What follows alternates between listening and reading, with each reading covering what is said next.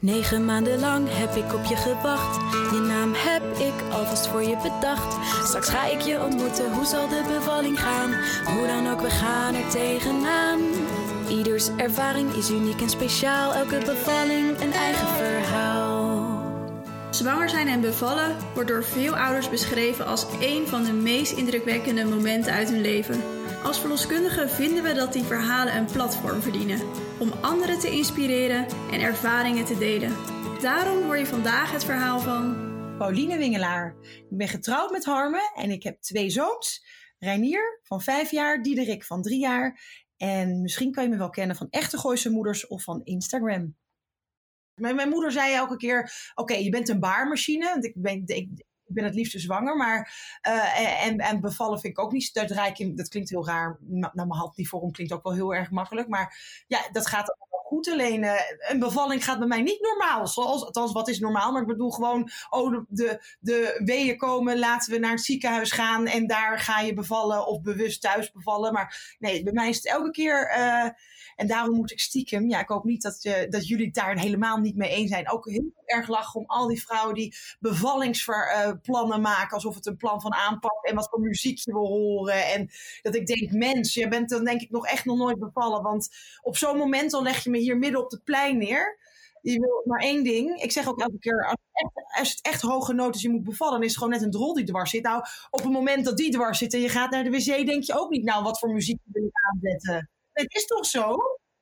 Ja, ik vind het zo achterlijk. Ja, en dan wil ik op dat moment een pijnstilling. Ja, dat moet je gewoon, dat moet je letterlijk over je heen laten komen, toch? Ik heb een man die is erg nuchter. En die vindt, uh, en dan zei ik, ja, dat zijn allemaal cursussen. Ja, je denkt toch niet echt zo'n man-man. Zo'n ouder met wel ouder.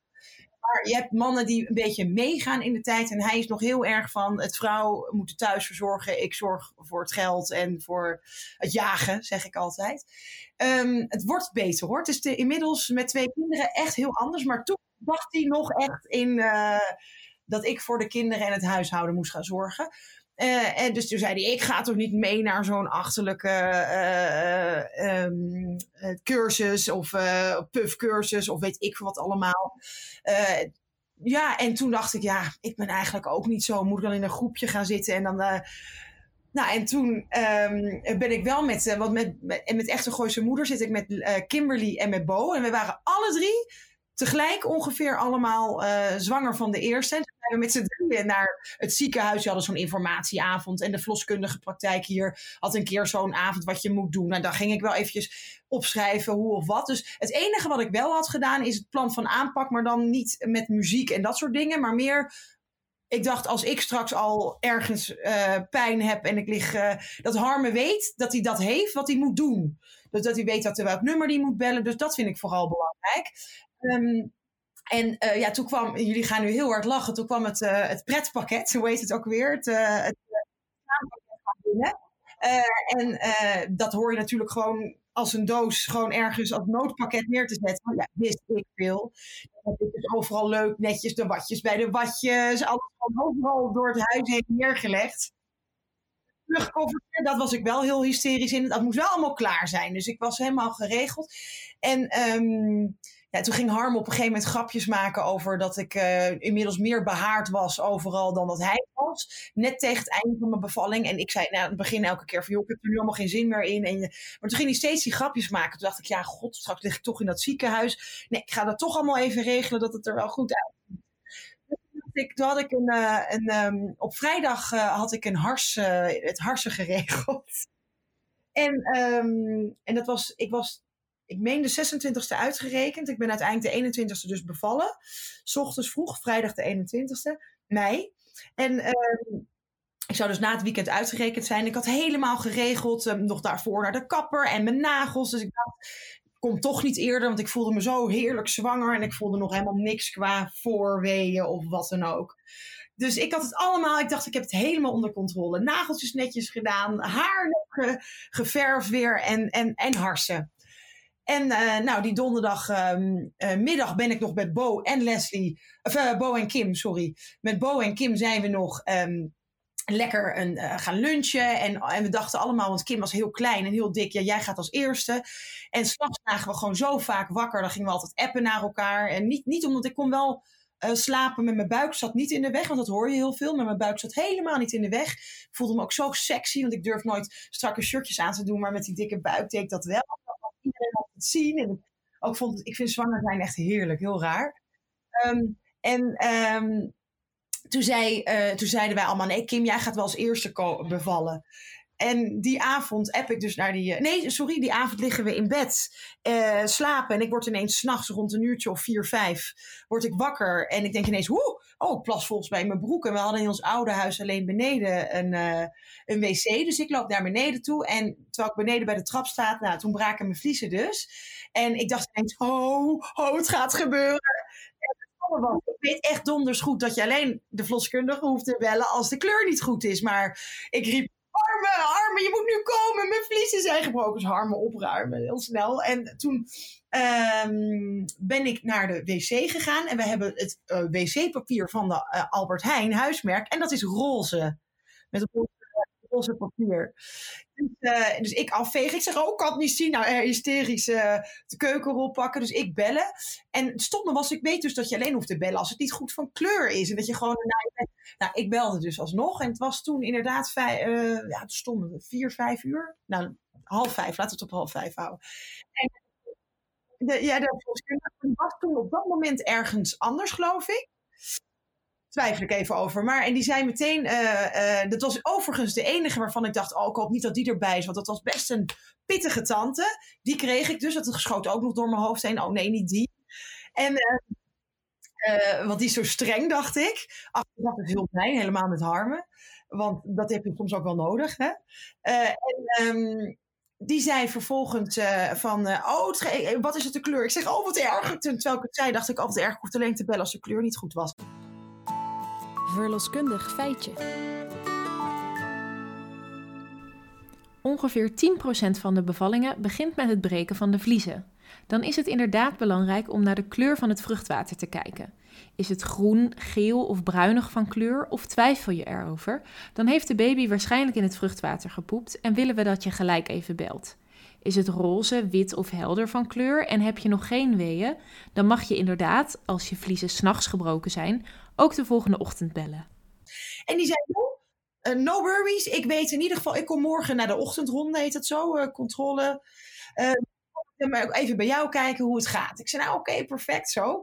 En um, ga nou vast maar wel in ieder geval terug je bed in, want er gaat wel een bevalling aankomen. Dus de uren die je nog kan pakken, ga lekker slapen. Ik zeg, is goed. Dus, maar ik dacht ineens, holy moly. Ik zou naar scheren gaan. Ik zou naar mijn haar gaan, mijn nagels, mijn voeten, tenen, alles moest. Toen zei ik, Harmen, zeg, we doen net alsof we op vakantie gaan. Jij gaat nu je bed in, deur dicht trekken. Ik zeg, ik ga onder de douche. Ik zeg, ik ga lekker mijn haar wassen, alles scheren met ontharingscreme en uh, uh, mijn teennagels lakken. Weet ik wat ik allemaal heb gedaan. Dus um, ik ga naar boven toe en terwijl ik op de grond zit en ik doe mijn teennagels, denk ik. Dus ik heb die meiden. Ik heb die meiden trouwens. Ik zeg, oh meiden, wakker. Ik zeg, oh, mijn vliezen zijn gebroken. Oh nee, dan ben jij de eerste. Ik zeg, ja, leuk hè. Nou, en toen was het inmiddels vijf uur. En toen dacht ik ineens, nou, ik, ik, voel toch wel een beetje ongesteldheidskrampen. Toen dacht ik, ik ga toch maar even lekker douchen. Dan hebben we dat dan. Hoe sneller het er gedaan is, hoe lekkerder en sneller ik terug naar mijn bed kan en even wat uurtjes kan pakken. Dus um, ik sta onder de douche, uh, ontharingscreme overal vanaf uh, halen, waarvan ik dacht dat alles heel goed gelukt was. Maar de kraamhulp die zei, ja, ik wil je wel een foto laten zien als ik hem maak en laten zien, want het was toch minder goed gelukt dan ik dacht. Dan ik dacht, maar goed. En ik sta onder de douche en het is inmiddels, ja, ik denk vijf uur, half zes inmiddels. En ik doe mijn haar uitspoelen en ik denk ineens, ik merkte het aan mijn ademhalen. Ik denk, wat is dit? Komt steeds heftiger. Wat is dit? Ik denk heel snel uitspoelen, heel snel uitspoelen. Ik denk, oh wat erg, ik moet naar de wc. Moest uh, een number two, had ik het gevoel. En ik moest spugen, dacht ik. Dus ik dacht ineens, oh wat erg. Oh wat erg. Ik dacht, ik moet naar beneden, ik moet naar beneden. Dus ik, dus ik met die handdoek, en vraag me niet waarom, nat alles wel nog uitgespoeld. En ik met die handdoek om, op een heel eng houten open trappetje. Want het was echt een heel naar trappetje wat we in het andere huis hadden. Een soort van keldertrap.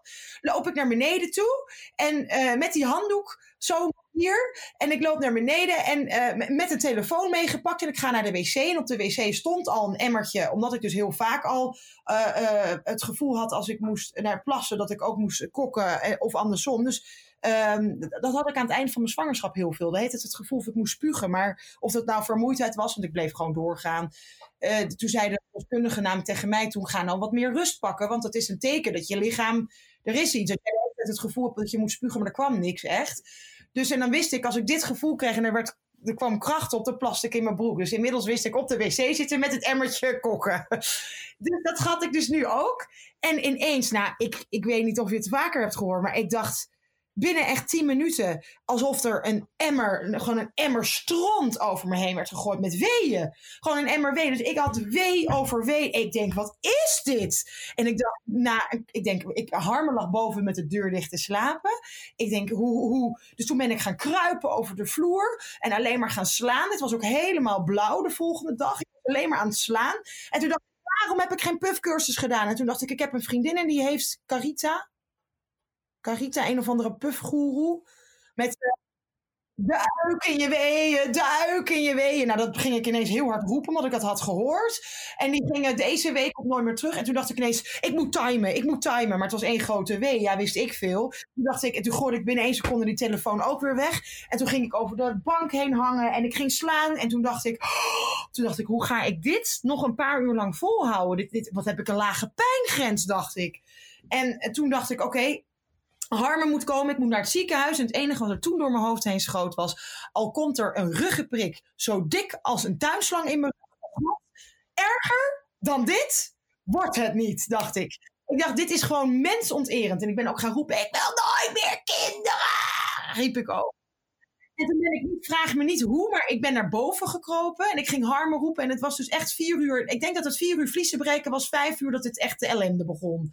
Dus met de ontharen en dat. En om vijf uur, eh, vijf uur half zes, ja, was, was, eh, kroop ik daar naar binnen. Toen ik, je moet bellen, je moet bellen. En Harme dacht echt, wat is dit? Verhalen gehoord van vrienden. Nou, dat duurt zes uur en uh, je moet je rust pakken en uh, minimaal zes uur. En die dacht, jezus, heeft, gaat ze nu al zo zitten zeiken. Dus ik roepen. En toen ging hij snel bellen. En um, we, hebben, we hadden in het andere huisje hadden we heel slecht bereik. En toen belde hij en toen zei hij, uh, ja, ik hoorde hem nog zeggen. Het zat echt in mijn geheugen. Op zijn voeten dus zo zag. Dus ik had op mijn handen en voeten zo een beetje te heen en weer. Als een, als een, ja, alsof je een baby aan het wiegen. Net zoals baby's zo. Nou, zo zat ik dus ook en maar te slaan. God, nou, alleen maar schelden. En toen um, zei hij, ja, met, uh, ja, met Harme Wissel van Tuinen. Ja, de man van Paulien die zojuist belde dat er vliezen gebroken waren. Ja, nee, ja, ik begrijp er helemaal niks van. Maar ik heb op het moment een hysterische vrouw aan mijn voeten. toen zei ze, ja, uh, ja, nee. Toen hoorde ik hem zeggen, oh ja, nee, ik zal er even geven. Toen zei ik, zal er even geven. De god, maar de Toen zei aan, want zij kende mij inmiddels. Dat ik heel makkelijk was en dat ik nooit moeilijk deed. En dat ik eigenlijk me heel zwanger voelde. En dat ik dacht, nou al blijft hij nog weken bij wijze van. Dus zij wist wel dat, er, dat, dat ik geen aansteller was. Dus... Um, en toen zei hij, nou dan ga ik maar douchen, hè, zo. En toen dacht ik nog, oh wat erg, ik heb mijn moeder beloofd om te bellen als het begonnen was. En dat kan je dus nagaan dat je dus erg naar je moeder. Dus ik kan nog herinneren dat ik belde. En ik zat er maar. En toen nam ze niet op. Toen heb ik hem weggedaan. Toen dacht ik, jammer voor je. Uh, en het was slecht bereik. En toen belde ze terug. En toen kreeg ik net weer zo'n. Want ondanks dat je natuurlijk één grote piek had, had je in die grote piek ook weer grote, hogere pieken en lagere pieken. En toen belde ze terug. En toen zei ik uh, alleen maar heel erg: Het is begonnen en het is de hel. En toen heb ik opgehangen. En toen zei mijn moeder: Ja, toen kon ik niet meer. En toen, toen, toen heeft mijn moeder tegen mijn vader gezegd: Nou, ze belde net uh, dik, dik, dik. Paulien belde net. Uh, ze is uh, aan bezig. Nou, ze vindt het nu al een hel. Ik spreek er over een paar uur nog wel. En, en, en, toen is ze dus gaan schoonmaken. Toen dacht ze, ja, ik kan toch niet meer slapen. en ik zat dus alleen maar daar nog te gillen. voor mijn gevoel, dat was dus helemaal niet zo. Maar voor mijn gevoel ging Harmen dus douchen, wat uren duurde. Dat ik op een gegeven moment je moet, je moet naar beneden, je moet er klaarstaan. En ik dacht, die, moet, die vrouw moet komen. Ik moet, hier, die, ik moet iemand hebben die hier verstand van heeft, dacht ik alleen maar. En toen heeft... Um, toen ging Harme dus het jelletje doen. En die, wat zei hij nou nog meer? Wat stond dat je sommige dingen niet op, op hebt geschreven? Van, uh, oh ja, hij zei ook, uh, ja, als het, uh, als het, oh nee, hij, hij, vroeg iets en toen gaf ik geen antwoord. En toen zei hij, ja, zullen we wel één ding afspreken, dat we wel blijven communiceren met elkaar? En toen zei ik, ja, het helemaal niet in de gaten. Ik, nou, dat ging weer allemaal schelden en doen. Um, uh, dus ik zat zo en toen, uh, toen dacht ik, oh, ik ben helemaal naakt. Want ik was natuurlijk nog naakt, want ik had gedoucht. En, mijn haar was nog zeiknat, ik had op zijn kop gezeten. Dus dat zei ik elke keer daarna na mijn bevalling, zat mijn haar heel mooi. Want het zo heeft opgedroogd. Dus het zat helemaal Net als dit film. En, ehm, nee, en toen deed hij de deur open. Toen kwam ze naar boven gelopen. Toen kan ik herinneren. Ik had eh, met pijn en moeite nog wel. Want ik had die middag bij de HEMA een blauw uh, setje gekocht voor in het ziekenhuis. En ik dacht, nou, baby blauw, want ik krijg een jongen. Dus ik, op gek genoeg heb ik geroepen dat ik dat topje wilde hebben. Zodat ik hier iets aandeed. Heel raar op zich, want je, ik zat met mijn hol naar de trap toe, zeg ik elke keer gewoon. Alles, uh, je kon recht in mijn kont uh, en dat maakte me dan niet uit, maar ik wilde dan hier wel een shirtje aan. Gek hè? Dus ik deed dat nog met pijn en moeite, heb ik dat aan kunnen krijgen. En uh, toen uh, kwam zij binnengelopen en toen riep ik alleen maar heel hard naar haar: Ik moet poepen, ik moet poepen. En toen zei ze: Ja, dat dacht ik al. Kom jij maar even op het bed liggen. En ik kan herinneren dat ik dacht: Huh? Hoe kan ik nou in deze houding. dat kan niet. Ik zit zo vast, dacht ik, zo op mijn handen en voeten. Dus ik dacht: Ik kan niet liggen. En uh, toen heeft zij me dus omhoog geholpen, heeft me op het bed neergelegd. En toen ging ze dus uh, voelen. En toen zei ze, ja, dat dacht ik al, je hebt al 10 centimeter ontsluiting. Hè? Je, je bent al aan het bevallen. Toen dacht ik, huh? Is dit het? Toen dacht ik, nou, dat is snel. Dat schoot er wel nog door mijn hoofd heen. En is het moment dat ik lag op mijn rug. En uh, dat zij zei, probeer eens een beetje... Ja, ik weet natuurlijk niet alles letterlijk meer. Maar ik kan herinneren dat ze zei dat ik eventjes een beetje moest uh, drukken. Dat, zei, dat, dat, toen gingen die, uh, die, die ontsluitingsweeën gingen over naar persweeën. En dat was voor mij zo'n verademing. Dat ik had toen weer om de vijf minuten dat gevoel. Of om de zoveel minuten. In plaats van één lange aanhoudende wee die ik had. Verloskundig feitje. Meestal volgen weeën elkaar met een bepaald moment op. Dit ritme helpt je om tussen de weeën door bij te komen en je voor te bereiden op de volgende wee. Bij Pauline was er sprake van een weeënstorm. Dit houdt in dat het verschil tussen de ene en de andere wee niet meer te merken is. Ze volgen elkaar dan heel snel op. Een weeënstorm vanaf het begin van de bevalling is meestal een teken dat de bevalling snel verloopt.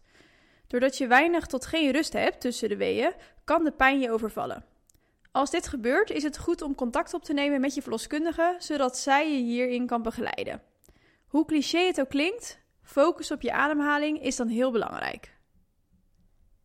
Dus um, toen moest Harme, kwam naar boven gelopen, helemaal verschrikt. En toen rookte die nog. En toen, uh, toen zei ze, uh, want Harme moest haar Nee, haar auto stond beneden en Harme kwam verschrikt naar boven. En toen zei ze tegen Harme: uh, Ja, je moet mijn auto nu parkeren. Want we wonen echt in de vesting, is een soort van klein Amsterdam. Zeg ik altijd met parkeren ook moeilijk. Toen zei ze: We gaan het hier doen nu. En toen Harme: Nou, dat denk ik even niet. We gaan gewoon naar het ziekenhuis. We gaan het hier. Daarom was ik zo achteraf zo blij dat het die pittige tante was. Dus nee, we gaan het nu hier doen. Harme, oké. Okay. Dus Harme. Harme zet achteraf, ja, hij was bang dat hij schilders in moest huren, dat het helemaal mooi Maar nou komt die. Pauline had haar hele kraampakket natuurlijk overal neergelegd. Dus uh, alles was nodig thuis. Dus, en, en Harme weet echt dus niks. Dus waar ligt dit? Dus toen zei ik in het kastje naast, in het kastje bij het bed. En dan ging hij in mijn kledingkast naar kijken. En dan kwam op een gegeven moment dus de kraamhulp die had gebeld. En die snapte dan dat het in het kastje, een nachtkastje lag. En nou, dus uiteindelijk, en toen zei hij, mag ik even gaan roken? Toen zei ze, nee, je moet hier blijven. Maar toen ging de deurbel van de kraamhulp. Nou, toen is hij dus inderdaad stiekem mijn peuk gaan roken. En kop wat is dit? En toen kwam die boven, maar je ruikt ook super sterk. Toen zei ik, gadverdamme, je stinkt. Ging ik hem ook nog verklikken. En, uh, nou, en toen zei ik, oh, we hebben nog geen officiële naam. En toen zei ze, nee, je moet, uh, maar ik heb dan altijd, dat moet ik dan ook. En nou, lang verhaal kort, uh, om vijf uur, zeg maar om vier uur braken mijn vliezen. Om vijf uur begon de ellende. En om zeven uur was hij er al. Dus, ik belde mijn moeder om zeven uur. En toen zei ze, ja, en toen hoorde ik, toen zei ik, hij is geboren. Toen zei ze? Nee. Ja, dus, uh, dus ik belde haar. Ja, dus echt, uh, dat is echt heel bizar. Dus het was echt zo snel gegaan thuis. En ook echt, ik moet je zeggen, ik was wel bij de tweede daardoor wel angstig dat het weer zo snel ging gebeuren. En ergens op een plek waar ik niet wil, want ik was nu natuurlijk thuis. Maar stel voor, ik had in de IKEA gestaan en dit gebeurt of zo, of weet ik in een supermarkt. Dus ik wel, uh, ik had wel heel erg. Uh, dus ik, ze gingen vragen of ik het traumatisch vond en zo. Nou, dat vond ik helemaal niet. Alleen, ik, ik, ik, vond het, ik dacht dat zo bevallen ideaal zou zijn. Maar ik moet je zeggen, een aanloop naar een bevalling. Gewoon met normale weeën, wat ik de tweede keer heb gehad. Dan weliswaar heel raar in Italië. Maar was ook wel fijn dat je wel kan ademen tussendoor. Want ik heb nu echt het gevoel had toen ik over de grond heen rolde van, nou, dit overleef ik niet. Wat doen ze met me aan? Omdat ik dus ook zo ontwetend was. Omdat ik gewoon geen omdat niemand bij me was, ook Harmen. Want iedereen zei, waar was Harmen dan? Ik zei, ja, ik had niet eens de kracht om Harmen te roepen. Om naar boven te rennen, om Harmen... Was gewoon ineens ineens van ging het licht uit. Dus uh, nee, maar traumatisch helemaal niet. Want ik zei meteen toen hij geboren was thuis, zei ik, mag ik uh, even onder de douche? ben ik gaan douchen en ik, en, en, en, en, ik voelde meteen, ik, ik kan nog herinneren dat ik heel gek genoeg mezelf heel knap vond erna. Ik, ik zag helemaal zo'n glow van de, net een nou geen idee. Maar als ik die foto's terugzie ook, dat, dat, denk ik, nou, ik heb er wel eens beroerder uitgezien. Ik straalde van oor tot oor. En hij lag op me. Toen dacht ik, toen dacht ik dit, is echt, dit is echt het toppunt van geluk. En, ik, en eigenlijk achteraf in je eigen huis. En iedereen, ik hoefde nergens heen. Dus het was achteraf natuurlijk een... Um, ja, zij ging op een gegeven moment zeggen tegen mij wel: van je moet nu, eh, want als je nu langer gaat persen, dan moeten we wel echt naar het ziekenhuis, want dat is gewoon niet goed. En toen dacht ik: oké. En ik had een vriendin en die had gezegd: je moet gewoon doen alsof het een drol die dwars zit, die uit je kont gaat. En dan ineens moet die knop om en je denkt: hij gaat uit mijn rug. En dan dat setje moet je. Nou ja, dat was het ook. En toen was het ineens zo boep. En voor mijn gevoel. En toen, nou ja. Nou ja, toen was Reinier dus geboren. Ja, en. Uh, um, ik was zielsgelukkig en ik ging daarna, vroegen de verloskundige van ja, kan je thuis bevallen uh, promoten een beetje. Dat vond ik ook een feest, maar ik moet wel ook eerlijk zeggen, anders zou ik nu liegen ja, er zijn natuurlijk ook bevallen is niet altijd helemaal zonder risico's. Dus ik kan me ook voorstellen dat je het misschien juist wel veilig vindt of fijn in een ziekenhuis. Maar ik kan het gewoon, stel je voor, het gebeurt mij nu weer. Kijk, bij de tweede ben ik bevallen in Italië, is ook anders geweest. Maar ik zei meteen al, ik wil het wel, ik, ik wacht het wel af. Kijk, ik heb bewezen dat ik in ieder geval het kan. Dat Reinier. Maar en ik dacht gewoon, ik ga gewoon bellen. En uh, ik zie wel waar ik wil bevallen als ik dan thuis. Ik bedoel, het is niet zo dat je een kamer kan reserveren. Dus als ik het op dat moment denk, ik lig lekker thuis in mijn eigen bed en het gaat goed, of het gaat weer zo snel. Ja, wat ik je zeg met zo'n net zo'n plan van aanpak, zo'n kraam, uh, zo'n zo bevallingsplan van aanpak. Je kan het gewoon niet plannen, 9 van de 10 keer. Het gaat toch, weet jullie uit ervaring, 9 van de 10 keer gaat het niet zoals je het denkt of wil. Of... Verloskundig feitje. Voor de een werkt een bevalplan perfect, de ander kan zich er net als Pauline niets bij voorstellen. Uit onderzoek weten we dat vrouwen die tijdens de bevalling het gevoel hadden mee te kunnen beslissen in het proces en daarmee zelf een vorm van regie hielden, vaker positief terugkijken op hun bevalling. Ook als er bijvoorbeeld wel pijnstilling of een vacuümpomp nodig was. Het schrijven van een bevalplan, of anders gezegd een geboortewensenlijstje, zoals Renske het later deze week in haar aflevering zo mooi noemt, kan je helpen vooraf over dingen na te denken, waardoor zelf keuzes maken tijdens de bevalling gemakkelijker is. Daarom zouden wij het toch iedereen willen adviseren. Ik heb wel overigens, dat is nog wel een leuk detail. Um, het was een leuk detail, wat ik, wat, waar ik heel veel aan heb gehad. Ik was geobsedeerd. Ja, dat, dat heel veel moeders hebben dat niet hoor. Ik heb echt een vriendin omheen die, die verklaarde mij voor gek. Maar ik heb heel veel gekeken naar um, uh, YouTube-filmpjes van bevallingen. En dan zat ik helemaal gefixeerd.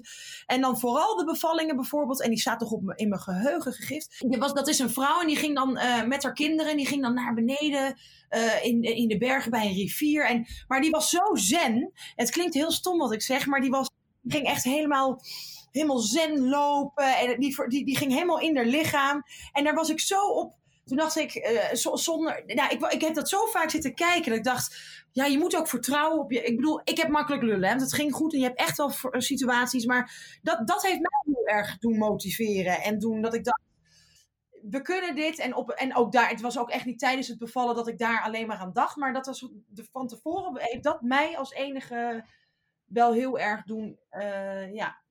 ja, dus YouTube is mijn. Uh, mijn ja, dat was ik op. Ging s'nachts als kon slapen, ging ik al die filmpjes kijken. Ja, ook wel dat ik zo de tijd dacht, hoe. En ik kan ook nog herinneren dat mijn vriendin bevallen was. En, en, en toen was ik net in verwachting van de eerste.